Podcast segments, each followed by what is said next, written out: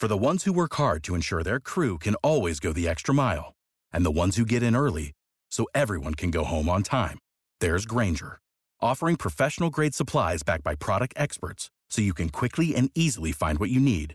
Plus, you can count on access to a committed team ready to go the extra mile for you. Call, clickgranger.com, or just stop by. Grainger, for the ones who get it done.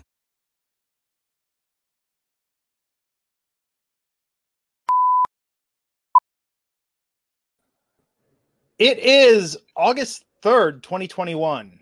August. August. It's the eighth month of the year, seven months down. This is the Wrestling Inc. podcast. Tonight, talking about NXT on Syfy.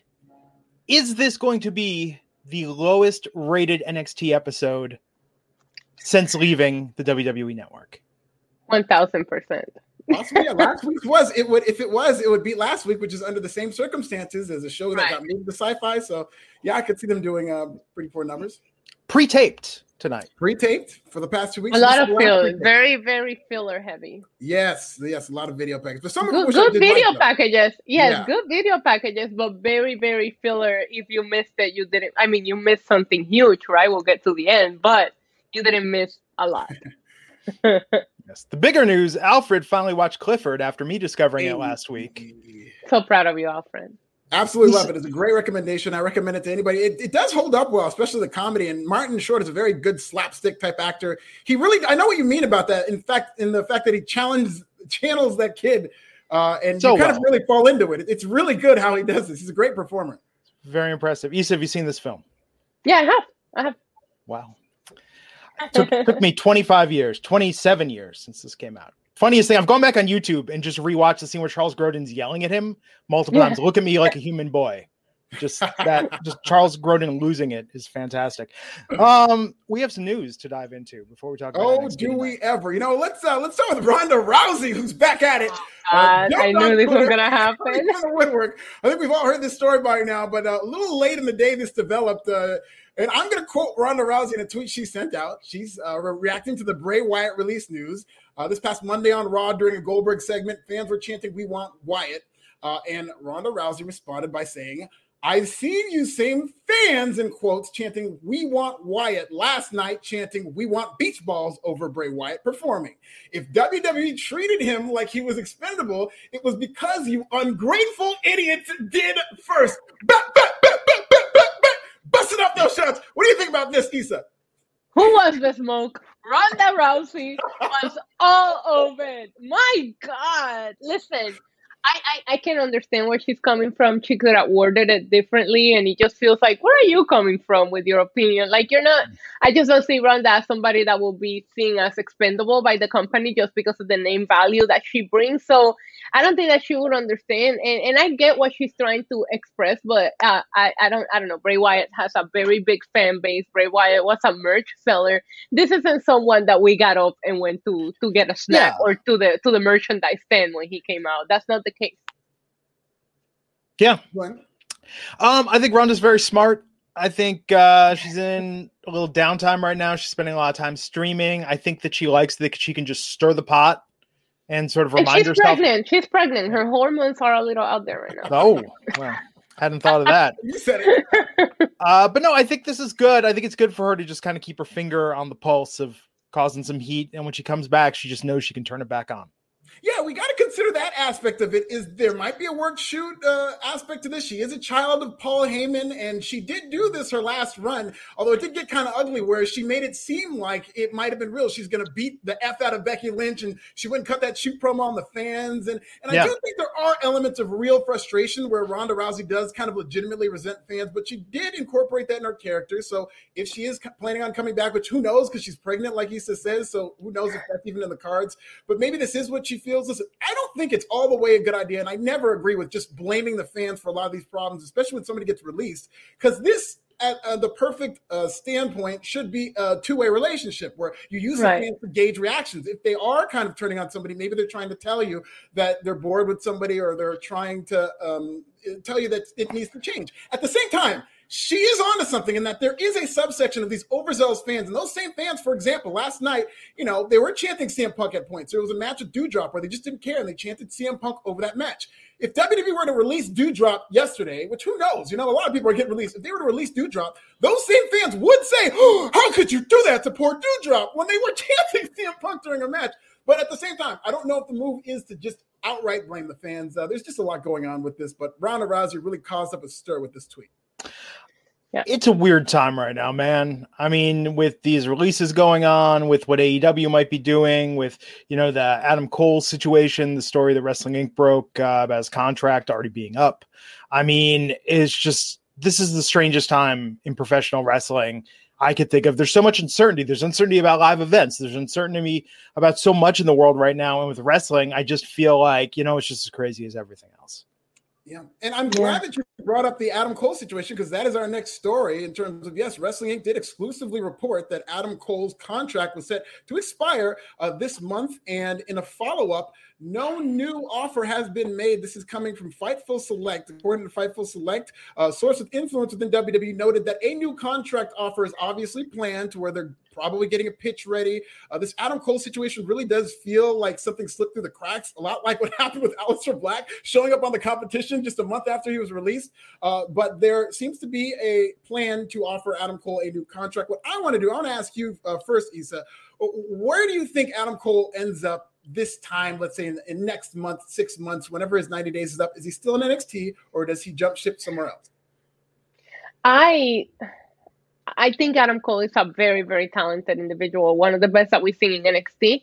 But he's accomplished everything there is to accomplish with him in NXT.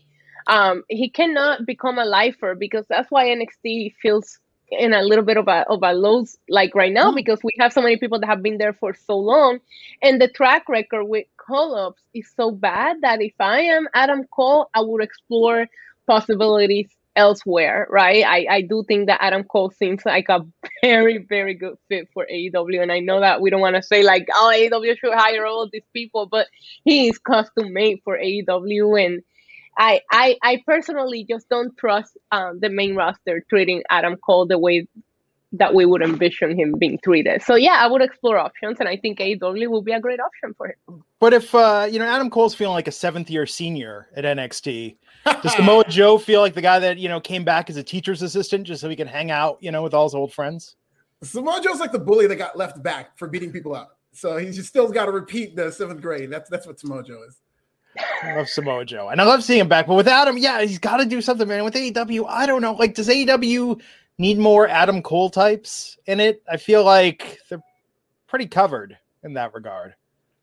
Yeah, I mean, who knows what the landscape is going to look like as they, you know, go into Rampage. They're definitely going to need more bodies for that show. That's going to need to come off as an A show every single week, and you're going to need a lot of talent to do that. Even the talent they have, I think, would be enough for that.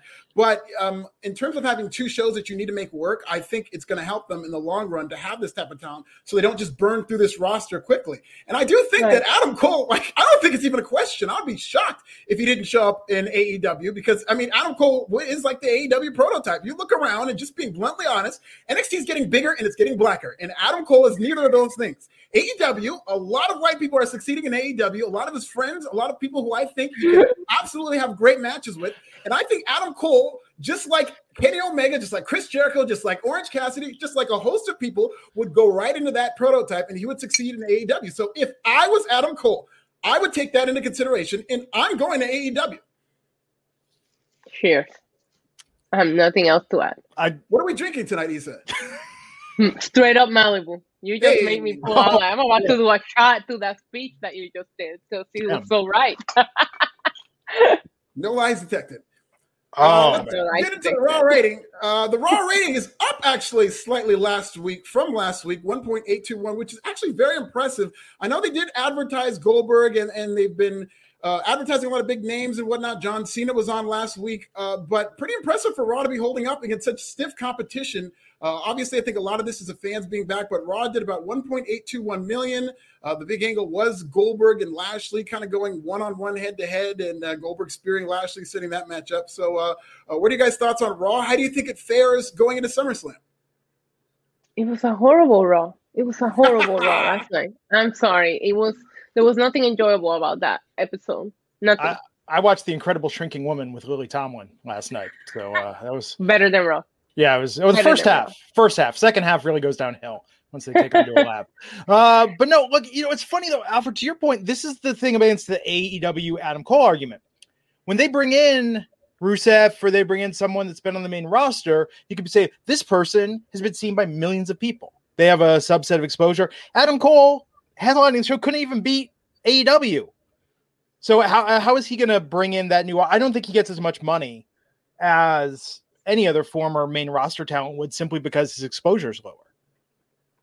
Right. No, that's a good point. I mean, I think it would be a story within the pro wrestling community. A lot of people Sure. within wrestling would be excited. It's, it's the same AEW thing that's just going to get people excited about Adam Cole going to AEW. What Yeah. they do with him is going to be important. Like, I do think that they could foster him and put him in a position to succeed. There's a lot of people who look like Adam Cole who do very well in AEW, and a lot of uh, people who are his friends, like BTE. But I mean, he also has friends in NXT. But I will say, it's not just a friendship thing. It's just I'm looking at who's going to put me in the best position to succeed. I could Hmm. absolutely see AEW doing that. Uh, Oh my god, having right now. debut having debut coming back to BTE instead of putting him on a show, just putting him on an episode of BTE would be insane. Yeah. He did get murdered off that show, so him just coming I back to know. life somehow would be very funny. It would be so epic, especially because everything goes on BTE, so it, it would be fun. uh, rematch 50-50 booking Justin Lopez 499 saying fans loved Bray and only turned out against him when WWE booked him like crap, and even that didn't prevent him from selling a crap ton of merch. Poor take. Yeah, Ronda, that's what Justin Lopez thinks. And they, yeah, You they did say have um, they did have yeah, they had a, a lot of uh, merchandise for Bray Wyatt, which I thought was very funny and low petty uh, uh, at uh, Monday Raw. You know, listen, there were a lot of people liked him, but okay, I will play devil's advocate again. Uh, toward the end of the original Bray Wyatt, and I think this is what she was re- referencing. The original Bray Wyatt character, toward the end of that, he was kind of talking in riddles, and people didn't really connect with those promos because he was kind of talking in circles, and that was the feedback, and that people were toning him out, and they were just kind of bored with that character toward the end. My counter argument to that is the Fiend character was a WWE creation that was in their hands that they were ready to put this guy over to the moon, where he all he had to do was beat Seth Rollins inside Hell in a Cell, which I thought was a foregone conclusion. When that didn't Oh, happen, yeah. the character went into the tubes. So that was not the fans; that was completely in WWE's control. Just I don't think What? that feud should have even happened. I don't think the Fiend should have gone after the title. I think Seth should have gone after someone. You put you put both guys in a lose lose situation in that particular case. Um, but yeah. I agree. Even if, you want to go for it, then the thing should have been um set at that Hell in a Cell. That was oh god, that was so weird. But Yeah. I, I I see the point. But I'm just I just you gotta remember the entrances and this and that, and it's just like I don't I just never saw I saw people losing faith in him winning, like his promos stopped being credible. But I don't think he lost fan base or stopped selling merch. They were doing those those fiend like mystery boxes and like Firefly Funhouse boxes. They were like coming up with ideas after idea because everything was selling out. So I just don't think that Bray is. There's other names that have been released recently that I would say that's a better take for than Bray Wyatt. Well, Br- Bray in AEW, Bray anywhere, I think is going to have an audience that follows him. I think Bray, because he's got such an ability to reinvent himself. You know, Yeah. I'm trying to think of another modern wrestler who's been able. I mean, Chris Jericho obviously comes to mind, but who else has been able to just get over doing so many different things? Right. I mean, we were just kind of having this conversation on Friday, and that wrestling is very nostalgic. The fans are nostalgic. You know, the big knock on Cena with Roman Reigns is that he's don't doing the same thing week after week. But a lot of people do that, whether it's The Rock, uh, whether it's Austin, and that's the point that Cena was making. Uh, but to that point, yeah, Bray Wyatt is somebody who does reinvent himself and kind of had to reinvent himself. I think Aleister Black, as Malachi Black, is doing a good job of that. And I think the value in seeing Bray Wyatt in AEW is he's such a creative force that I would want to see what a guy like that with a mind like that does in a place that isn't as structured in terms of how you have to filter your, your ideas. I feel like they would give him a lot more creative freedom there, and it would be very fun to watch Bray Wyatt perform under those circumstances if that's what he chooses to do. I hope that American Horror Story hires him, and let, I want to see him get his try at, at writing horror movies uh, or like you know horror stories. I think he will be so amazing at that. That'd be great. Yeah, I think Mhm. he's capable of so much, and um, I don't know. I just think there's a lot of potential, a lot of potential left. Um, Yeah. What else? What else we got? Somebody who still has potential even at his old age. He's a legend, so he will never not have potential. This is Ric Flair, ladies and gentlemen. true. One more match.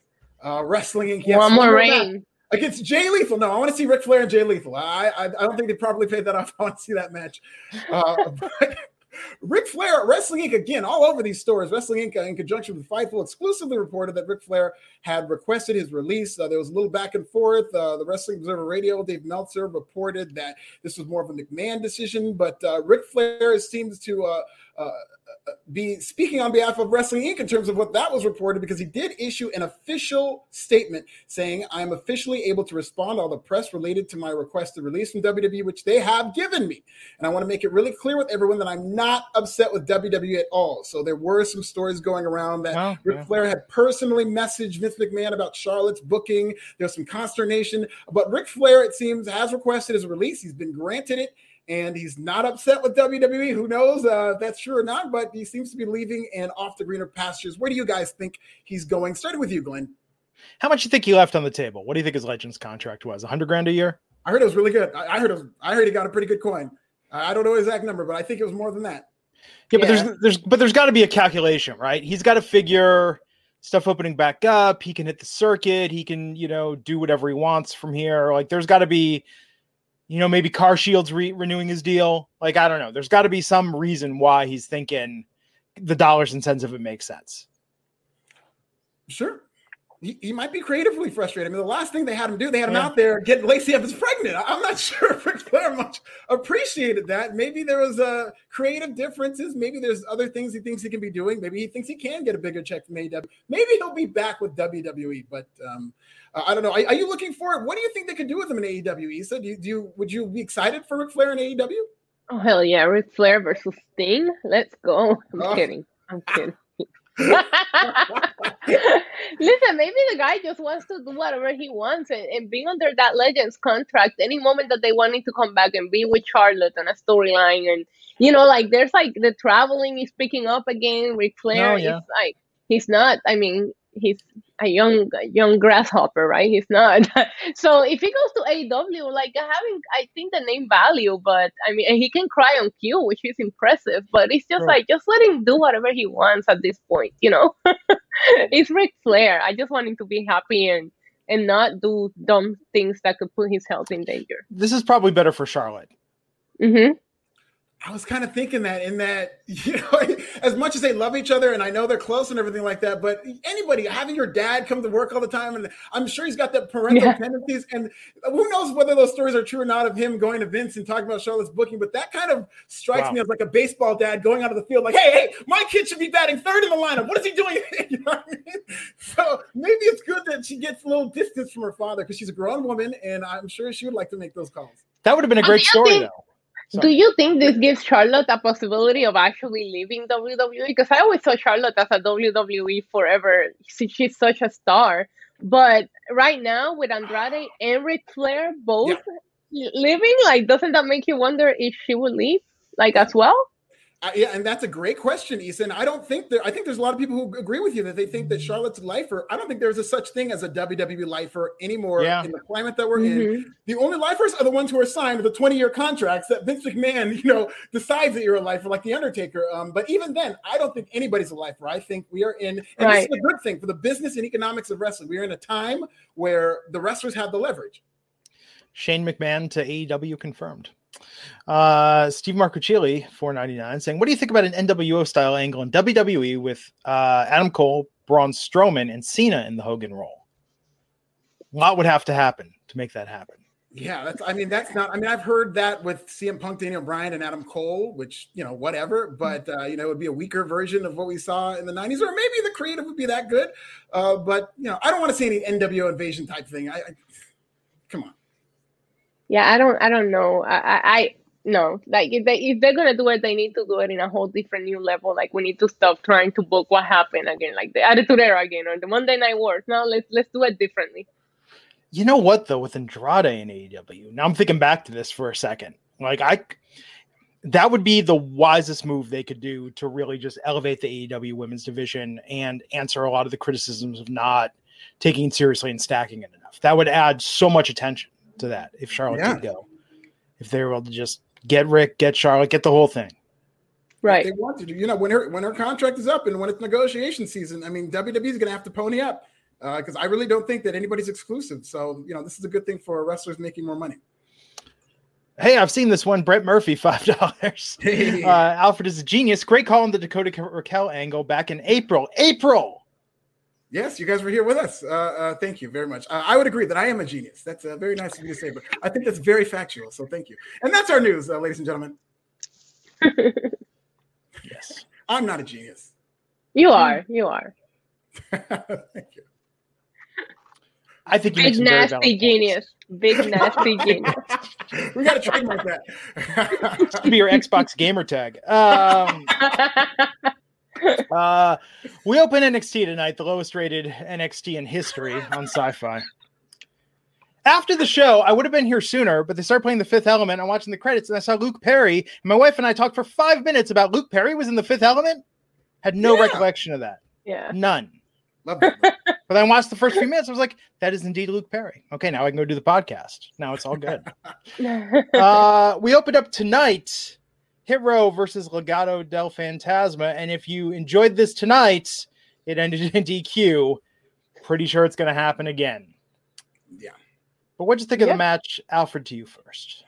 I thought it was fine. I didn't like the DQ finish. Um, and this whole kind of feud has been a little bit off just because they were both heels. And I know that Hit Row is now babyface. I did like the kind of development afterwards and that they're kind of building toward uh, this match. So that was good. But in terms of this match, it seemed like a waste uh, given how it ended. Uh, and it wasn't the worst match or anything like that, but uh, I, I, was expecting a little bit more.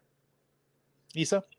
Yeah, I agree. I thought I, I like that they opened hot. You know, I, I thought that it was fun that they started with their. It was it was refreshing to hear Hit Row being oh, the yeah. first the first music that yeah. hit because it gets you pumped up, especially as much as we've been liking them. I didn't like the finish it's going to keep going. But if it, if they're going to continue with it, I hope that they um just wait until takeover, like not not do a different version of this without another weird finish, and then we get it again at takeover. So I hope that if they're gonna do it, just wait it out until takeover. But yeah, overall, it was great. It's very good. I think Hit Row breakout stars of NXT have been so fun to watch. I apologize. I keep them in mute. I, I, bought on eBay one of the last six packs of uh, Tab Cola in yes.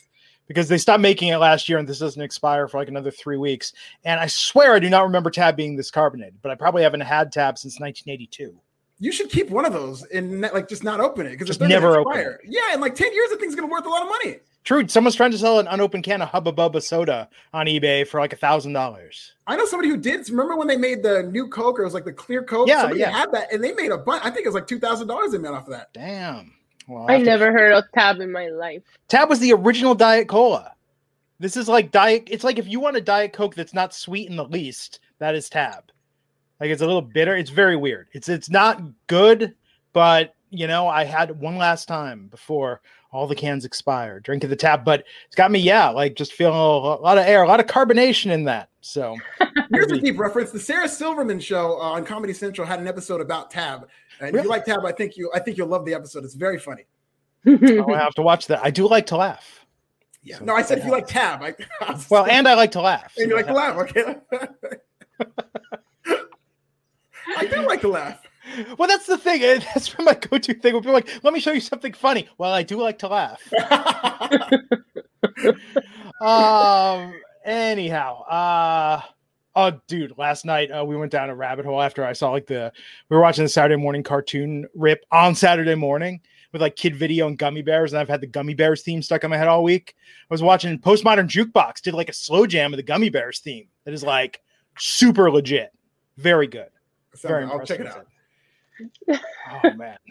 But F the Snorks. Nobody likes the Snorks. That's some bootleg Smurf shit.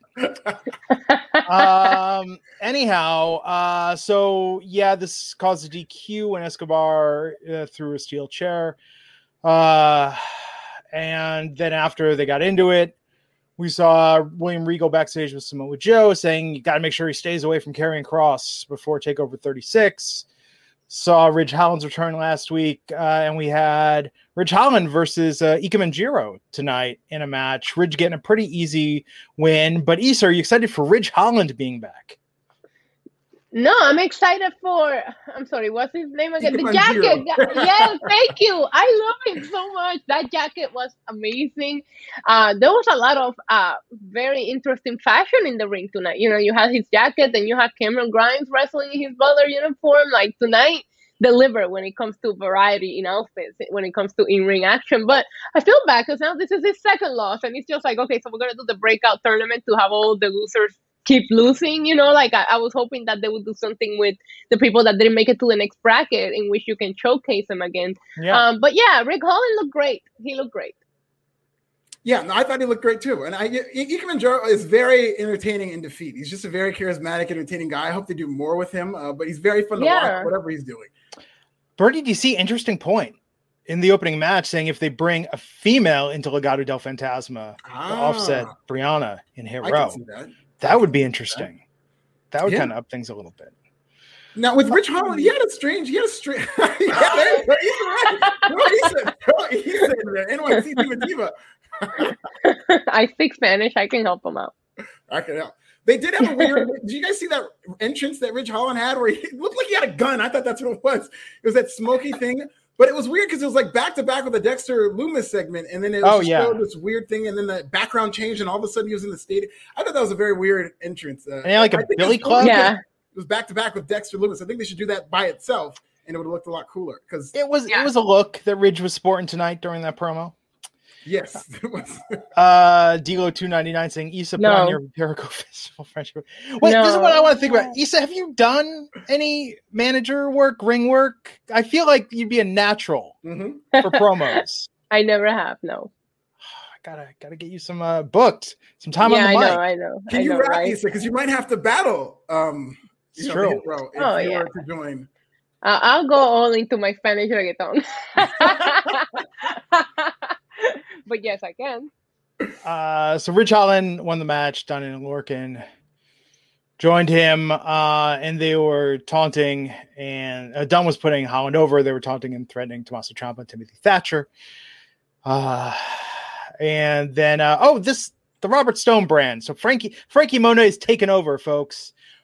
Franky's so much better than this. Yes. And Robert Robert Stone looking just like nothing. Oh, Like yeah. yes, yes, I'm all on board. All on board with Franky. Yeah, I. Uh, oh man, I don't know. I don't know. I don't like where we're going with Franky. I need them to reel it back and make it, make her a little more. I don't know. I thought she was gonna feud with Io or just something different. I, I'm I'm not liking this. I'm not liking this. Yeah, it seems like she's kind of settling into a comedy role, which kind of scares me. I, I think she lost far too early. She didn't even get a one-on-one singles feud, but you know, there there needs to be more done with this. And I just I'm afraid that for now, for the time being, and this is when they're peaking toward a really big pay-per-view, she's just kind of mired in this comedy segment. Yeah, and the last pay per view, I think she was there, but like not fully debuted, right? Like the fact that we're gonna go through two take. Well, I guess it wasn't a pay per view; it was like a network special. But regardless, the fact that we're gonna go into another one, she doesn't have a significant feud, just makes me worried. Then they might as well just bring her up straight to the main roster because I do think she was straight to the main roster material. They're not doing anything to develop her in NXT right now, so why keep her there? Yeah. Very, very strange. Very strange. Yeah. So she's taken over the Robert Stone brand. Then we had Bobby Fish versus Roderick Strong. Seriously, Jesus. Yeah, this is where I started to wane. This is when I started Googling is the gathering of the Juggalos still happening next month? Are you gonna be there? You know, I've always wanted to go since the You first should. one. I well, not this year for obvious reasons. Uh, I okay, okay, fine. you know, one day, one day I'm gonna. They, they have a bit. Justin's been there. They have a huge wrestling presence at the Oh yeah, they do. They, Yeah. They're in WCW and they really built a wrestling following after that. They have their own promotion for a while. Yes, but no, that's that's what I was looking up during this match. That was my level of interest in Roger Strong versus Bobby Fish, and I was like, and I was a fantasy in my head, and I'm like, now my theory is Violent J is pro-vaccine, but Shaggy Two Dope has reservations about it. And, like I was like trying to confirm if there was you know some drama perhaps in the Juggalo community just to get their take on things, but uh, alas, I was not able to find out any information. That being said, uh, Alfred, what did you think of this match? Too much internet wrestling going on. This this is one of those matches that on paper you'll say, "Oh, Bobby Fish and Roderick Strong, and people will think that that's what they. Oh wow, that's going to be great wrestling, but that's all it was. It was wrestling for the sake of wrestling between two guys I know nothing about. They haven't really developed any of these characters. Uh, you know, it was fine technically, but I couldn't care less about what went on here. You know, this is professional wrestling. We don't need to take it too seriously, and I think that's the danger of this this Diamond Mine thing is they're kind of treating wrestling like it's real, but they don't have any of these dynamic characters to get you to care. So they need to split these guys up because both these guys need yeah. somebody who's like a heater or a character or personality to play off of. Because I do not want to see wrestling for the sake of wrestling. You talk about a low rating. Uh, that'll do a low rating if every time if that's all you have to offer. Yeah, I was um, distracted by the fish, um, Bobby Fish drunk. Like I could not just stop staring at it, and then it made me think of Bonefield, like Bonefish Grill, and like I was like, where have I ever eaten there? And like I literally went.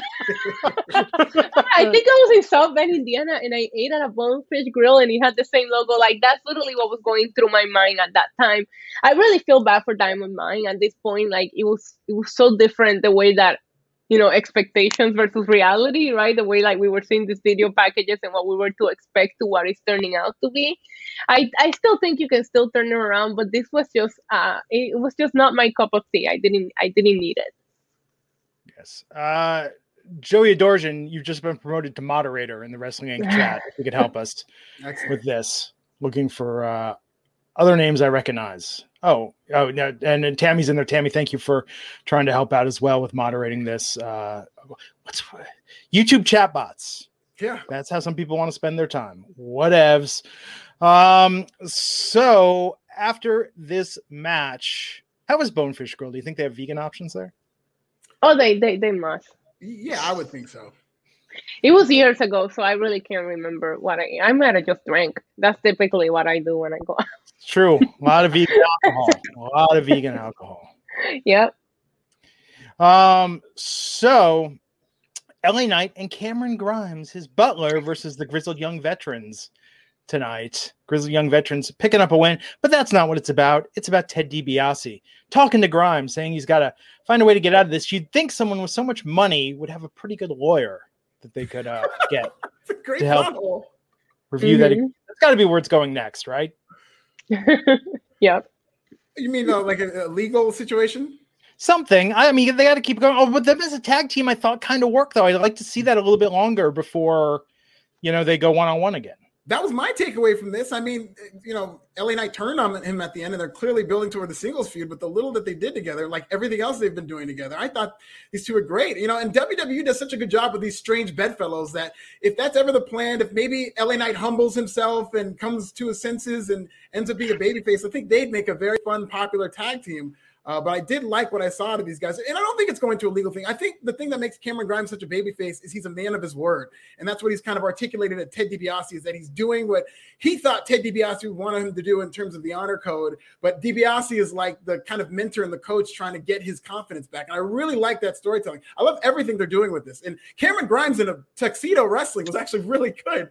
Uh, you know, yeah. very good. Yeah, I agree. I I liked it. Um, I I thought him wrestling in the Butler uniform was just such a nice touch. And Cameron Grimes is so like, well, I love when he like ripped off the shirt. You saw the buttons like fly out. um, and I love seeing Ted DiBiase come out at the end and kind of give him a little bit of advice. I am just a little bit worried about them going one on one again and the next takeover. It's just like, how long are we gonna do this for? But outside of that, um, the storytelling, the vignettes, I don't get tired of. It's just that I don't need to see them constantly go one on one in every in every special that they do. Yeah. I think they're still them and Hit Row, man. Just give me two hours of that every week, and I'm happy yeah. with a little bit of the yeah. story. I will say though, Grizzly Young Vets, because they haven't been on TV in a while, and I remember there was a period of time they were on TV, and maybe they were on TV too much, so I took them for granted. But I forgot how good they were. These guys are very solid in terms of a tag team and, and how they work. It's good that they wrestled like a Cameron Grimes because he's got more of the the entertaining personality and whatnot. But I thought the Grizzly Young Vets were very good in this tag team match.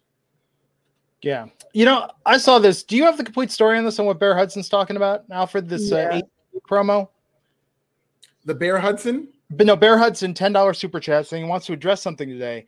Uh, there was an Acclaimed segment today, I guess on AEW Dark, rapping Yeah. using an R joke, uh, I believe a sexual assault joke, and poking fun at mental health. It was disrespectful and out of line, regardless of the promotion. Pr- please do better. That does seem very, you know, I was thinking about this, Alfred. You had some good points about AEW. I know you've been tweeting about that lately. I feel like for a company I that really pitched themselves early on on being so inclusive, and I don't want to say that they promoted themselves as woke, but they did really try and say they were going to provide this more enlightened, progressive alternative to WWE. It does seem like uh, that hasn't really panned out. I mean, it has not, especially where we are now, you know, obviously, and it's important for us to kind of talk about these things. And I'm not afraid to talk about things like that and to just kind of raise awareness for that. You know, I'm not necessarily telling you how to run your wrestling company. I'm just telling you how I see professional wrestling. And I have a perspective that whether it connects with people or not, I think it, it's healthy to at least discuss this. I will say this because I did see some consternation of people getting upset. Um, I haven't seen the actual clip. Um, but I have seen people getting upset about what happened. I still need to watch that. I will say though, it, it's kind of twofold. I'm not going to defend this at all because you know, you know, I'm not a fan of punching down like that. But there are no rules in hip hop. And Hmm. when I look at Max Caster and this gimmick, the thing that works about it is Max Caster is hip hop. Like that is an authentically hip hop gimmick where he does not pull any punches. He doesn't say anything that's like TVPG hip hop. He goes all the way.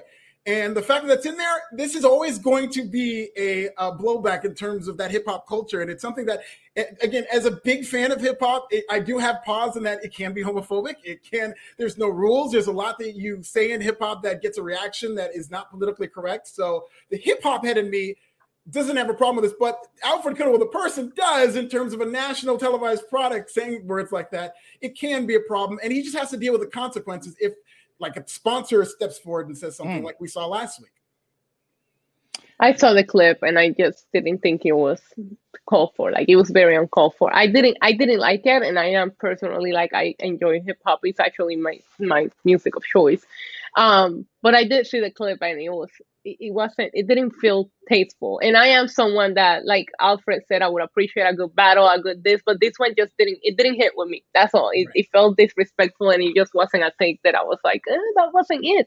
And I am one to pop for a good burn on a on a on a you know freestyle or whatever but this one i just didn't you know i didn't see it. And i was able to see the clip before i started seeing the outrage that came out of it. So i Hmm. was able to view it like unbiased and i still was like yeah that's that's not it buddy. Yeah, it it just didn't hit the way that he intended I mean, there are some artists that I don't want to say get away with it, but it's like Eminem can pretty much say anything, and it seems like he's beyond controversy. I think there are some other hip hop artists that have been able to do that, but I just think in this day and age, if you're not established, let me put it this way: the way Eminem established himself in being the guy that just really like went there with the most outlandish, inappropriate stuff, I don't think an artist could launch today using that I as think their the- calling card. I think the rule of thumb with that, because even at the time Eminem was saying this stuff, it was it was jacked up. The rule of thumb has always been this goes with comedy, this goes with hip hop. If you're as nice as Eminem is, and for my money, we don't have to get into this. He's the greatest rapper of all time to me, but that's a whole other uh, conversation. In terms of lyricists, Eminem's an incredible lyricist. So if you're Hmm. that good lyrically and you say something messed up, he's so good lyrically that that's what Yeah. stood out. So if you Hmm. Max Caster to me, and this is my thing, my hang up with outrage culture, is that I think the bar. I'm gonna have to go back and see it. Maybe the bar, what he said was not as good lyrically. So Yeah. what stood out was what he said. But if he would have rhymed the R word with something else and, and it was a good lyric, maybe people wouldn't have as much of a problem with that. So it's almost like a two-edged sword where a lot of times there is shock humor or shock rap. But if it's good and talented, people won't have as big of a problem.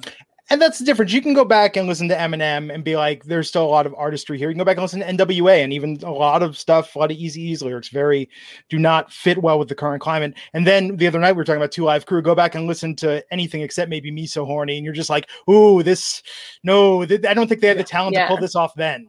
Like it's, it's really aged poorly.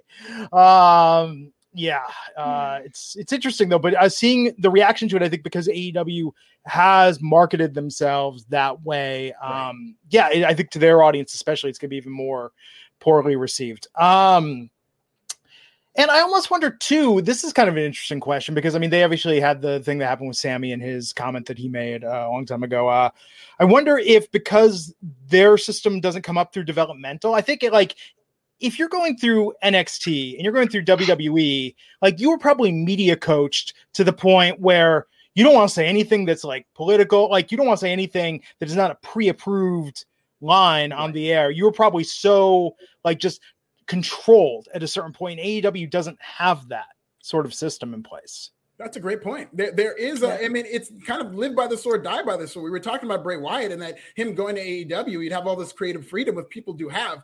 The other side of that coin is you're on a national televised company. So that creative freedom can get away from you. And if you decide to take a pizza cutter out and slice a 50 year old man on TV, somebody might have a problem with that and you might have to answer for those consequences. Think about. Roman I personally, Reigns- Uh-huh. no, go ahead, go ahead, go ahead. Okay, Roman Reigns made a reference to the missionary position, and people popped like it was the most controversial, outrageous thing in WWE had ever said. You know, because by their standard, that was edgy. Right. That's not what they pop for. They pop because of imagination. Maybe it was just me, but my imagination. You're protecting Ethan. Listen, I was just going to say I do feel like their developmental is dark. And for the record, that is where this aired. They didn't air this on TNT. They aired it on Dark on their YouTube channel, which gets nowhere near as the many views as you know their their dynamite shows get. So I do think that Dark is their way of trying to develop this talents. Problem is that I think Dark, no, it's a Dark. Yeah, Dark is celebrating their 100th episode, so they have Moxley is wrestling on Dark tonight. Dark. Therefore, you're going to get a lot of people that are going to tune into Dark that you know are not watching it before, and that's what they're going to see. Wow. Yeah. King Rail, five dollars, saying I want to apologize uh, to you guys for the a hole spamming the chat. You guys are chilling, don't deserve crap like that. Uh, thanks, agree. King Rail. Go Thank you. King. Bernie DC, I made you a mod also. If you want to uh, help clean this up, I'm looking looking for uh, regulars that I recognize that I'm going to entrust with mod powers, so we can uh, smack this down. Grizzled Young Vets. I just hate the name, the Grizzled Young Veterans. Yeah. I just think it's the dumbest name in all professional wrestling. It's It so doesn't sound good. contradictive. How are you grizzly and young and a veteran? It makes no sense. I feel like they were trying too hard. I feel like that's. I don't want to say there were substances involved, but that feels like one of those things where you're just like, "Oh, dude, I got it." Grizzled young veterans. Get it? 'Cause it's like which one of these words is not like the other? Yeah. Maybe that's how it went. Terrence Whitted, five dollars. Did Caster get his comeuppance? Also, the pizza cutter thing is overblown. Still going to eat that shit pizza. Shout out to Domino's. Uh, I live in. A, I'm blessed to live in an area where franchise pizza is not what we order. So I don't Oh, care yeah, what seriously. Domino's has to say. if you catch me ordering Domino's, I must be suicidal. or something. I will say when they redid it like 10 years ago, it got better, but it's still not good. Uh, and Marco's Pizza doesn't actually exist. I don't, I believe it's a grand hoax that's trying to be perpetrated on me. um, so after that match, uh, yeah, Ted DiBiase's hyping Grimes up, telling him he's got to find a way to get out of the situation. So we'll see what happens there. Big promo hyping uh, Samoa Joe and Karrion Kross tonight, and then a bigger uh, segment showing what happened with Dakota Kai turning on Raquel Gonzalez last week. And Dakota Kai, what did you think of her explaining her reasons, uh, Issa? Uh, before I talk about Yeah. Dakota Kai, I just want to say real quick, don't show these vignettes because it just brings up the old NXT and Oh, it makes it very hard to watch today's NXT when you're seeing Samoa Joe and, and Shinsuke and Finn Balor and you just go back to those glory days of NXT, right? It was, it was tough to watch because I was like, oh my God, I missed that. Um, That being said, I, I like the Dakota Kai um, video package and, and, and her, you know, speaking her mind. Um, she made me look at it differently. I love the throwback to what Alfred said, the big nasty genius about how they recorded that moment and they were able to just pull it right out of their back pocket. Absolutely love that. Um, I want to see Raquel's response. I want to see if I can buy Raquel as a baby face. yeah.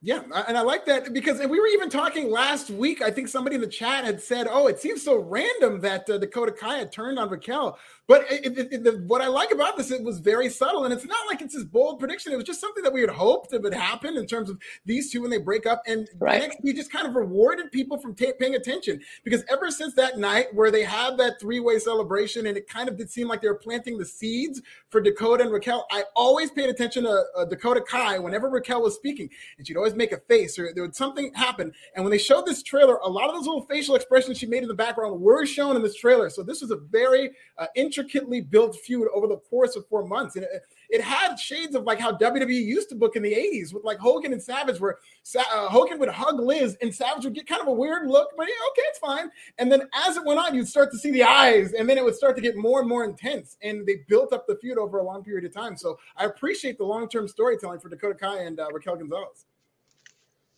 I also like how she mentioned how um, she won the NXT title and stopped caring about the tag titles because I agree with that too. It was like, why would she care about whether they get their tag titles back or not? She's the NXT yeah. champion, you know. So I love that that Dakota, you know, kind of brought that up. Like maybe she would have just stuck with me as tag champs. We wouldn't be having this issue. Right. Yeah. I'm looking forward to the match, and uh, we got a couple weeks to build it still. It'll be interesting because uh, you know Dakota's very she's one of the smallest people in NXT, and I only know that because they stuffed her in a locker with time. so like she's very small, and Raquel Gonzalez is the biggest woman they have, and Dakota's supposed to be the heel. So it'll, it'll be very interesting, but I'm sure they'll make it work. Yeah, we shall see. Um, then we had a promo with Johnny and Candice hyping tonight's love her or lose her match against Dexter Lumis.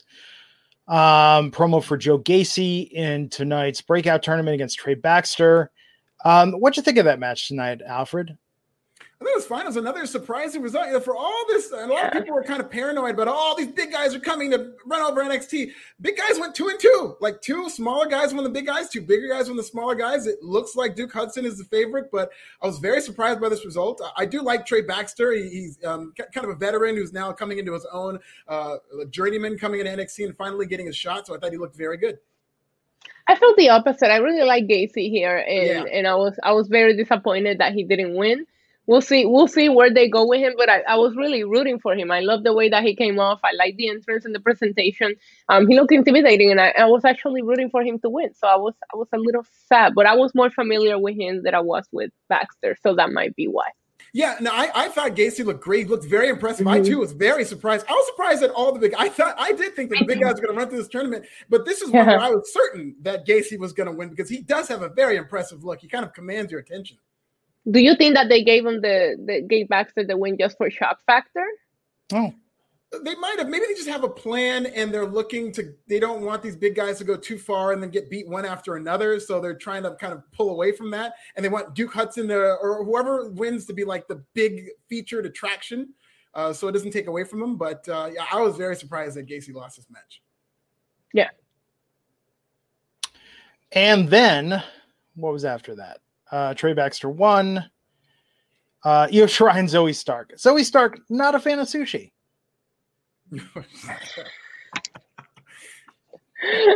what a segment. This was like a great comedy sketch from 1987. It, I mean, they were pretty much doing when Harry met Sally in some ways, like the kind of dinner segment yeah. when they were at the diner. But I'm glad yeah. they just I'm just glad they let Zoey Stark kind of show off her personality because she's just been all wrestling. She very rarely gets to really talk. She's yeah. very good in terms of her facials, in terms of uh, how she was reacting to the segment. I think they need more time to kind of develop that chemistry, but uh, this could be fun. I personally, it went from like commercials to this. So it took me a second to realize that the show was back on. I like looked up and then went back to like scrolling, and then I look up and I'm like, wait, that's Io. Like this is not a commercial. This is the actual show. so I might have missed like the first little bit of it, but I did think so. It was very cute in this trying. She's just trying to win Io over, and it's, it's cute to watch. Yeah. Bear Hudson, uh, thanks for the additional super chat pointing out that, um, again, in addition to the joke not being funny, it's it's commendable that Hit Row finds a way to rap without the controversy. Yeah. Do you think when Hit Row did the cipher, actually, this is this is a mental image. I mean, to, to try and lighten the subject a little bit, can you imagine Hit Row doing the cipher? And I'm going to guess it was HBK that had to sit there and go be like, wait, and what did you say there? And what did you say there? and he was like writing it down, taking notes, wearing like his old man glasses. He was like, okay, I think that's okay. And I think that's okay. I would yeah. love to see. I, they need to have behind the scene footage like that, where yeah, Shawn Michaels has to approve your bars and look over it. I'm now just thinking of uh, Wu Tang Clan on the Larry Sanders show. Um, I think they should have the NXT people like give them secret words that they have to rhyme in there, but they only know what it is. So like you know they're doing a rhyme and all of a sudden they have to say boito and you go what? And that's the that's what Shawn Michaels told them they had to include. Like that would be so much fun. well, I guarantee you AEW is not going to let any rapping go on the air without clearing those lyrics first after the blowback right. they're getting online tonight. And that yeah. is a great point about Hit Row. And I brought this up early on about Hit Row. The most impressive thing to me, particularly about Top Dollar, is he brings that kind of street rugged edge. He's got fantastic delivery. And when you look up when he's done with his rap, it's like he didn't curse once, he didn't say anything offensive, but, but it was edgy. It was still edgy. It was good rapping. He just dances around the things that you say that are edgy and kind of puts it in your mind, which which is an art in and of itself. So yeah, I agree oh, with that. There's a way to oh, do it. Although, man, now I'm like, Alfred, are we old? Because now I'm thinking about that argument used to be like, you don't have to swear or make inappropriate yeah. comments to be edgy. You can still have an edge without dropping an F bomb. that, that is an old man argument. Yeah, I used to. Mm-hmm. to this day, I only buy an album if it has a parental advisory sticker. Same. But to that point, Same. it's like now we're like, hey, hey, calm down, gentlemen. Come on, keep it clean, gentlemen. Hey, man, DC Talks I Love Rap Music was fire. DC Talk, Christian rap. Yeah, they're, they're actually fire. They're very good. DC Talk is phenomenal. Yeah. Like Jesus Freak, phenomenal single, phenomenal record. And I like the earlier rap stuff quite a bit. But I like about DC Talk. I'm a huge fan of DC Talk. If uh, if there was a style or a trend, DC Talk was very very quick to make that their sound, and I yeah. respect that about. Them. Yeah. Them. They're good. They're good on their own merits. I don't like, you know, they're always talked about like one of the greatest Christian rock. They're very, I didn't even know they were Christian because I listened to them when I was a kid. I didn't yeah. even know they were Christian rock fan. I just thought they were really good or rap band. It's true. Right. Jesus Freak is like probably one of the greatest rap metal songs of all time. Yeah. Yeah. Oh man, last night I was trying to defend Limp Bizkit. We were watching their Lollapalooza performance. Oh, my wife was like, "People like this," and I'm like, "Well, that's Wes Borland. He's the talented one in the group. Now he runs a cat sanctuary in Detroit. He's really just doing this for the money." Yeah. I was like, yes, this was once groundbreaking music. I'm not sure if it's good, but I kind of like it on some twisted level. Um, so after the sushi restaurant, uh, Indi tonight cutting a promo ahead of the match. We uh, had Karrion Kross storm over with the mic, address Samoa Joe. Man, they're really so all in on this. This should be the biggest takeover in years. Um, and I feel like they're almost hyping Dragunov versus Walter uh, just a little bit less, but they're still hyping it a lot. I mean, Kross versus Joe. I mean, if this wasn't Joe, there's not a single other talent in NXT that Kross could be facing that would get people this excited. You're right. Uh, are you excited for it? Because the way that they're treating Karrion Kross on Raw is making me a little non-invested into this, and it sucks for Samoa Joe because I have been waiting to see him back in the ring. But if you if you're keeping up with all the product, you're not excited to see Karrion Kross. You heard the reaction tonight, and he's got, there was no reaction to Karrion Kross on Raw last night. And it's just like just put the title on Samoa Joe and let's just move on from this. And I feel bad because I at one point I was all in on Karrion Kross, and this is I don't know what they're doing with him right now. I don't. I'm I'm baffled. I can't explain it. Yeah, I, I watched this and it's it feels like I'm watching this feud in hindsight. Like they haven't even had the match yet, but it's like, oh man, yeah. if Karrion Kross would have been handled correctly, this would be great because they're doing everything right.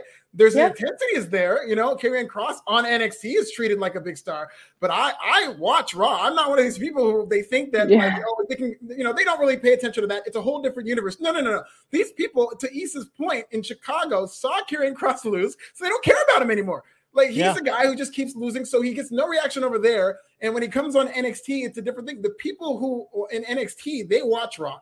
So the, the word on the street is, and I didn't read the spoilers, but I did hear stories that they were chanting for Jeff Hardy during the segment, and you could tell. Yeah, and they had to retape it.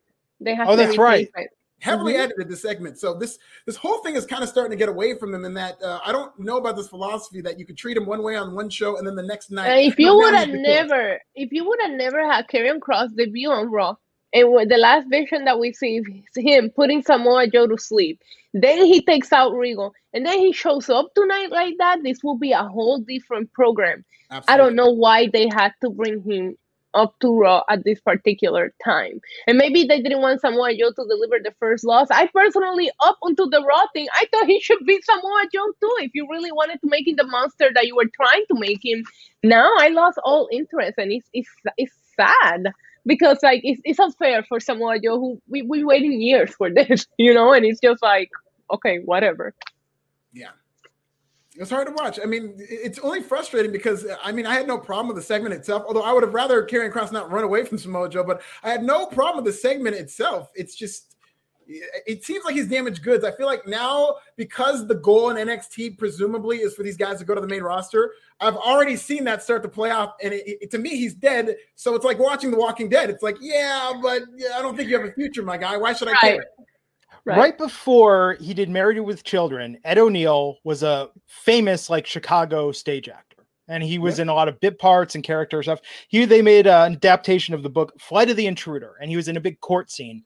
They shot the movie. Married with Children comes on the air. They test screen the movie. Everyone starts yelling out Bundy during his scene. Oh. So once you're associated one way, it's kind of hard to shake that. But but he did recover. He, he you know, a modern family was very big for him. True. He was on Dragnet, which was very underrated. I loved Dragnet. Dragnet. Yeah. And yeah. he reunited with Ethan Embry from he Dutch, did. but Ethan yeah. was an adult and like talking all whispery and he looked all sullen all the time. he played that up. Oh man, LA Dragnet was so good, and uh, like two seasons. I think it's all on Hulu. If you like the original Law and Order, watch LA Dragnet. It's very, very yeah. solid procedural. Um, Jamoncito uh, Cito Gomez, four ninety nine. What's in NXT's future? The whole Kross Lee thing on Raw. What happens on Raw's a different universe? Is Joe going to win? What after? What the hell is going on? LOL. yeah. That's the intrigue for me in this match. Is like you know Joe might win it. They might need to just uh, cut their losses and have Joe win this match. But I mean, where does Karrion Kross go after this if Joe wins? Does, does he just reunite with Scarlett and they hope that he's a fresh coat of paint on the main roster? Uh, but I think Joe should win this match. At, at this point, why not? Yes. Yeah, agree. You were talking about this earlier, and uh, off the air, I was talking with uh, Issa about the Ricky Martin behind the music on Paramount Plus, which uh, Bad Bunny and Menudo are like 25% of that thing. But I was watching, they uh, have a new behind the music on LL Cool J they updated on Paramount Plus. Mm. Eminem is all over that thing, and I'm now convinced he ghost wrote uh, the uh, Ripper Strikes Back, the diss against Canibus, Because I was like, LL and M were like this, and it really makes sense and was the best freestyle battle rapper, bat rapper in the country in like 97, 98. He absolutely wrote those lyrics. And Eminem hated Canibus. I think he still does. Hated yeah. Canibus. Yeah. And that was like, I mean, LL's probably got like 20. Uh, hard to rank the top LL songs, but that is definitely in the top LL. Oh, yeah, songs. for sure. 1000%. Yes. I still have this mix, and I don't know where I got it from. A DJ put together like the four three two one track, and then the Canibus record, then the LL response and the Clef response. They're like all mixed together. I have like one 15 minute long MP3 file, and I have no wow. clue where I got it. I think it was off Napster, but I still listen to that probably about three times a year. Yeah, and Rip the Cracker by Canibus was uh, was a was a bad track. I mean, you're good. Bad isn't good. Like a tough tune, really good. Uh, well, song. you know what's funny? I didn't know there were like five more chapters to it because I just have this MP3 with like the original songs. But then after Clef, I wasn't aware that it went on beyond that. They yeah. really ran that into the ground. I mean, it was like not as bad as the Roxanne Wars, but it was pretty close. um, so let's uh oh, and uh Samoa Joe put the coquina clutch on security. Uh Kushida uh impressed with Roderick Strong, so I'm pretty sure they're gonna go for the cruiserweight title at the takeover. And then the main event tonight, the love her or lose her match, Johnny Gargano versus Dexter Lumis. And it was all moot it was a moot point because Johnny Gargano won, but then Indi couldn't take it, ran out there and started making out with Dexter. That was intense. The makeout was intense. Worth the wait, huh? they really went at it, but then why why have the match? I guess you know what yeah, I mean. Like, yeah. what was the point of the whole? I thought that I, Gargano was losing for, like, I thought yeah. Dexter was gonna go over. So I was a little disappointed at the end. Then I mean, I'm glad they got their kiss and Index lives forever. Does this mean that Indi now is going to step away from the way? Yeah, I could see a mixed tag team match. I mean, that's where it has to go. Index yeah. versus Gargano and Candice LeRae. Um, I, am with you, East. I don't like the fact that they built toward. They spent weeks building toward the stipulation, and they just shrugged it off. And I think it hurt the reaction. I think we're all kind of waiting for them to kiss so we can all explode. But because he lost, it brought the crowd down, and then she immediately ran back in, and so they're like, "Oh, oh, oh okay, okay, okay, good for you guys." And that's not the reaction that I think it no. should have I think she, I thought he was going to win when he rolled up Johnny Gargano. Yes. So now you're going to build toward the slow moment where they kiss, and and they I don't like that they had him lose. Yeah, they could they could have prolonged this longer because I think NXT takeover in front of a crowd, maybe have that at the the mixed tab, maybe have it that they were together, but they were being like super chaste and like well, it's gonna be in front of the same crowd. It's gonna be the I know, the same. They're gonna pre-tape the whole thing. Probably they might have pre-taped it that night. I, I Uh, was I was also going to bring that up, and and I do think Alfred that you're right. It probably hurt the reaction, but I do think you could tell this was a well, hour three and four of a pre-tape audience. Yeah. The audience Yeah. was dead. They did Yes. not help this show. This was a show that if it wasn't because we covered it, I would have probably missed it or skipped it at some point. Would have changed the channel and caught it on DVR later. Honestly, I was I, I I got DC Cab downloaded and ready to watch downstairs, and that's absolutely what I would have been doing had I not. yeah. Never saw DC Cab before. Looking forward to it. I think With this is going to be a good one. Uh, uh, is he in that? I know Mr. T's in it. Irene Oh, Cara's okay. in it. Uh, Yeah. there- there's a lot of people in DC Cab. I think Gary Busey's in it. I got to look this up. I will say my favorite thing about this match was even though it was a comedy match, like they were so committed.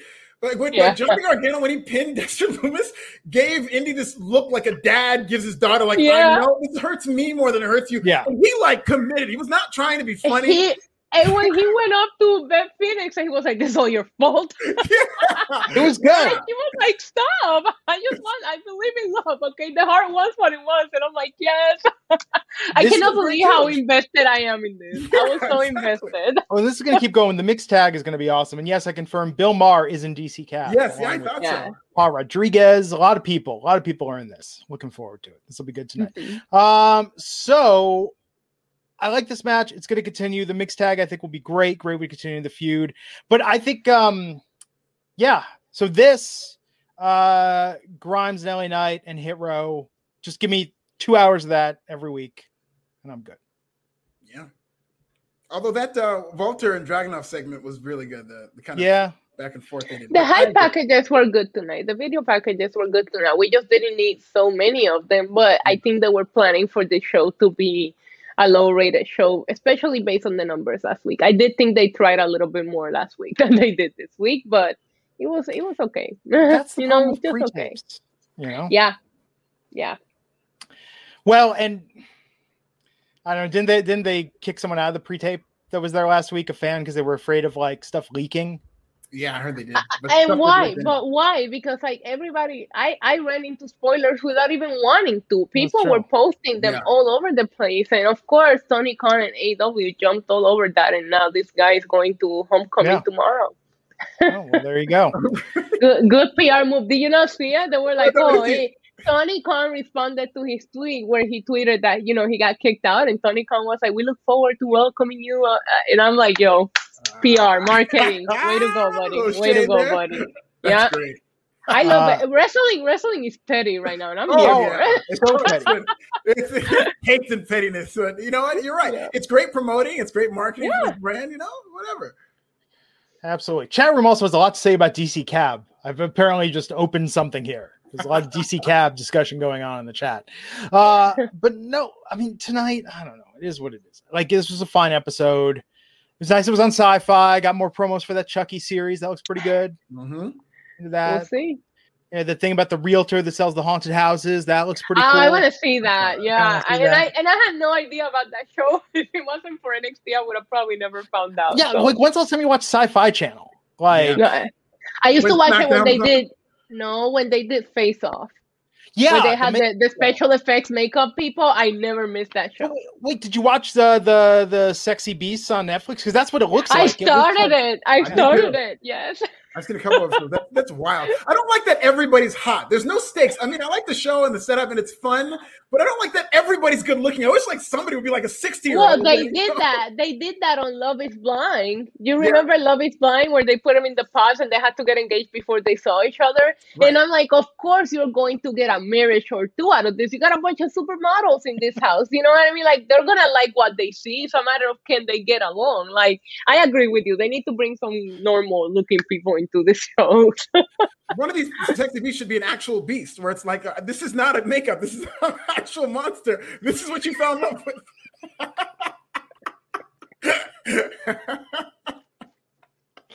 oh my god. if we were living in a different time, I would really. Okay, have I'm ready. Take off the come on, mask. fly, Glenn. no, no, no, no. Uh, but no, uh, you know, I, I, think it looks like an interesting show. I'm going to check it out. Uh, Bernie DC screen name because of DC Cab saying show age, a little bottle tab, tub of Orville Redenbacher popcorn, DC Cab on VHS rented from Erol's. Oh, oh man, damn. oh man, rented from Erol's. Remember when the supermarket started renting VHS tapes? Yeah, yeah, that was weird. Yeah, like not even going to a video store anymore. Like I'm just gonna, you know I miss going to a video store. And then like I watched that stupid blockbuster special and it got me all in my feels because I was like, yo, that was a date night right there. Just walking around the entire store. Yeah. We're gonna pick out four movies. Or having to wait for the movie that you wanted to be returned and you're just wandering around the store waiting every time somebody drops a movie. Is that it?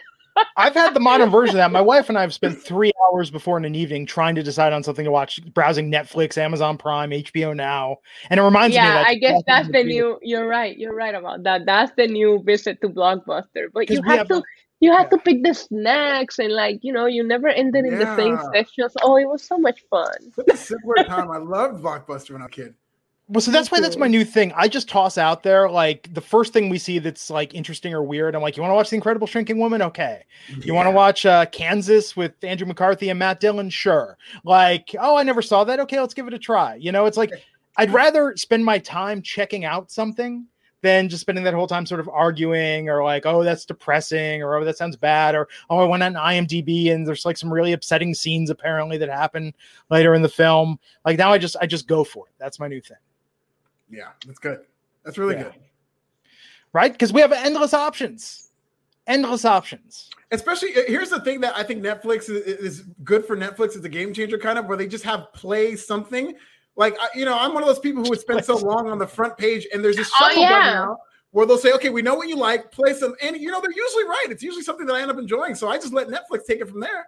No, not if you are the family provider, because everybody in my family has my passwords for everything, and my recommended gets jacked every time they want to get in there and watch something with my with my freaking logins. I get so mad because I have Netflix queued up, and when it's just me watching, it's either true crime or horror movies or some trash reality TV. Like I don't even understand my viewing things, but then the other day I get in there and start showing me like, first of all, CoComelon came on, and I'm like, my nephew must have been watching it with his daughter. I'm like, what is this? I'm like, what? So it's it's listen, don't be don't be the family provider that gives the the password to everybody. Is gonna mess up your recommended list. Yeah, that's a good point. Yeah, yeah. and, and then lately, all it takes is me, like the Clifford situation, reading somebody saying this movie is nuts. You have to watch it to understand was reading uh, uh, Dave Holmes, formerly MTV, was saying the Book of Henry is like a train wreck of a film. So I'm like, ooh, I gotta watch that. Like that that intrigues me when people say things are like entertainingly ba- uh, bad. Oh, I don't think we talked about this. Uh, no, we did talk about Fast. Did you watch guys watch Fast Nine yet? Not yet. yet. I actually no, I saw the first like quarter of it. I haven't um, gone through it. Wasn't impressed with what I saw so far, but I'm sure it'll yeah. pick up. But I watched Tokyo Drift. Yeah. Finally, I really like Tokyo yes. Drift. I thought Tokyo yes. Drift was great. Tokyo Drift is the worst in the series. Is it though? Yes. I, people say that, but I don't agree with that at all. I think Tokyo Drift is a very underrated movie in that series. It's one of my. Have you have you have a marathon where you watch them all in a row?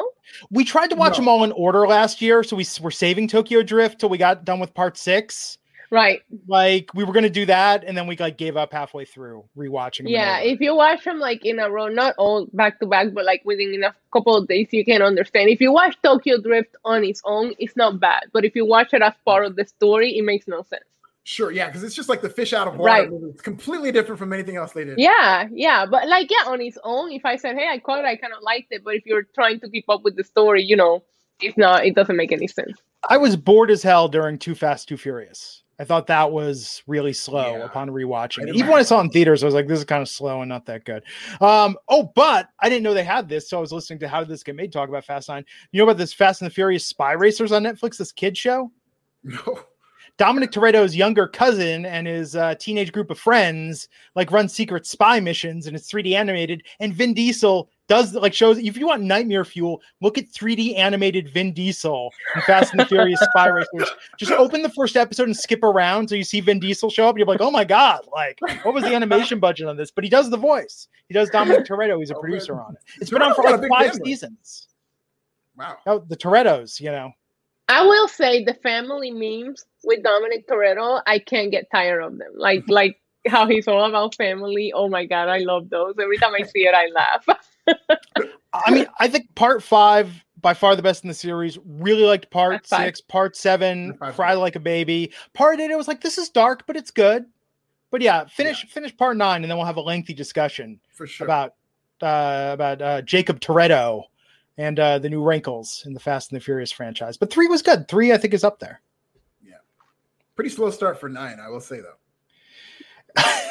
Doesn't really pick up. I'm just gonna. gonna oh man, you're not helping, Glenn. it, it's the longest Fast and the Furious movie, and it felt like the Are Yeah. you telling me. I I'm like shouldn't go to the minutes in, I theater? like, should I yeah. just Just should rent I just it. rent it here? This and is not not worth risking Delta for. movie? Okay, Yeah, this is that. not that. That's, watch- that's how it's gonna start rating things. Right? Is it worth going outside for? No. Okay, that's all I need to know. That being said, watch the Jungle Cruise over the weekend. That was a lot of fun. That it looks good. cute. Mhm. It's The Rock being The Rock. Yeah. Yeah, but kind of mummy esque, you know, Yeah. the action adventure. It was fun. And It was who's the good woman movie. he acts with? Who's from uh, The Quiet Place? She's a very good actor. Uh, Emily Blunt. Yeah, she's Yeah. very good. Jack Whitehall, who uh, was showed up at uh, Double or Nothing, was in it. Yes. He has a supporting role. Yeah, it was very, very enjoyable. Chat room has a lot of thoughts about the Fast and the Furious series. I hope it gets better, but yeah, it doesn't look like it will. I was looking forward to that so much last year. Like that was the one. Like when they canceled my tickets and I got pushed back a year, I was so sad. And uh, yeah, it just wasn't, just wasn't. Anyhow, um, so I think that's all for tonight. A lot of people turning. This is like one of bigger NXT Tuesday audiences we've had. Yeah, it's good. There's, uh, I like that there's more excitement. I think uh, fans being back, even though their NXT is still in the CWC, there's still that excitement for the product. And I, I'm very much looking forward to this pay per view. I just, you know, we've said this before. I wish it was in an actual arena because some of these matches deserve to be in front of 10,000 Yeah. people or something. Um, and That's gonna an- be that's gonna be an intense weekend with Yeah. with what's expected of Rampage, SummerSlam, and Takeover. That's gonna be a huge weekend wrestling wise. Yeah. Uh, and it was announced starting in like two weeks, we're going to be covering AEW Rampage on Friday nights in addition to SmackDown. Yay! How about that? More Look at wrestling, that. ladies and gentlemen. Three hours the three wrestling best friends that anybody could have. It's going to be good. It's going to be good. Oh, man. So we're going to be back Friday. Tomorrow night, Hey, AEW coverage. Apparently, AEW already re uploaded Dark, edited out oh, segment. And uh Issa is at NYC Demon Diva. That's Diva with a one. Alfred is at This Is Nasty. I'm at Glenn Rubenstein. We will catch you back here next time on the Wrestling Inc. podcast. Have a good night, everybody. Take care. For the ones who work hard to ensure their crew can always go the extra mile, and the ones who get in early so everyone can go home on time, there's Grainger, offering professional grade supplies backed by product experts so you can quickly and easily find what you need. Plus, you can count on access to a committed team ready to go the extra mile for you. Call, clickgrainger.com, or just stop by. Grainger, for the ones who get it done.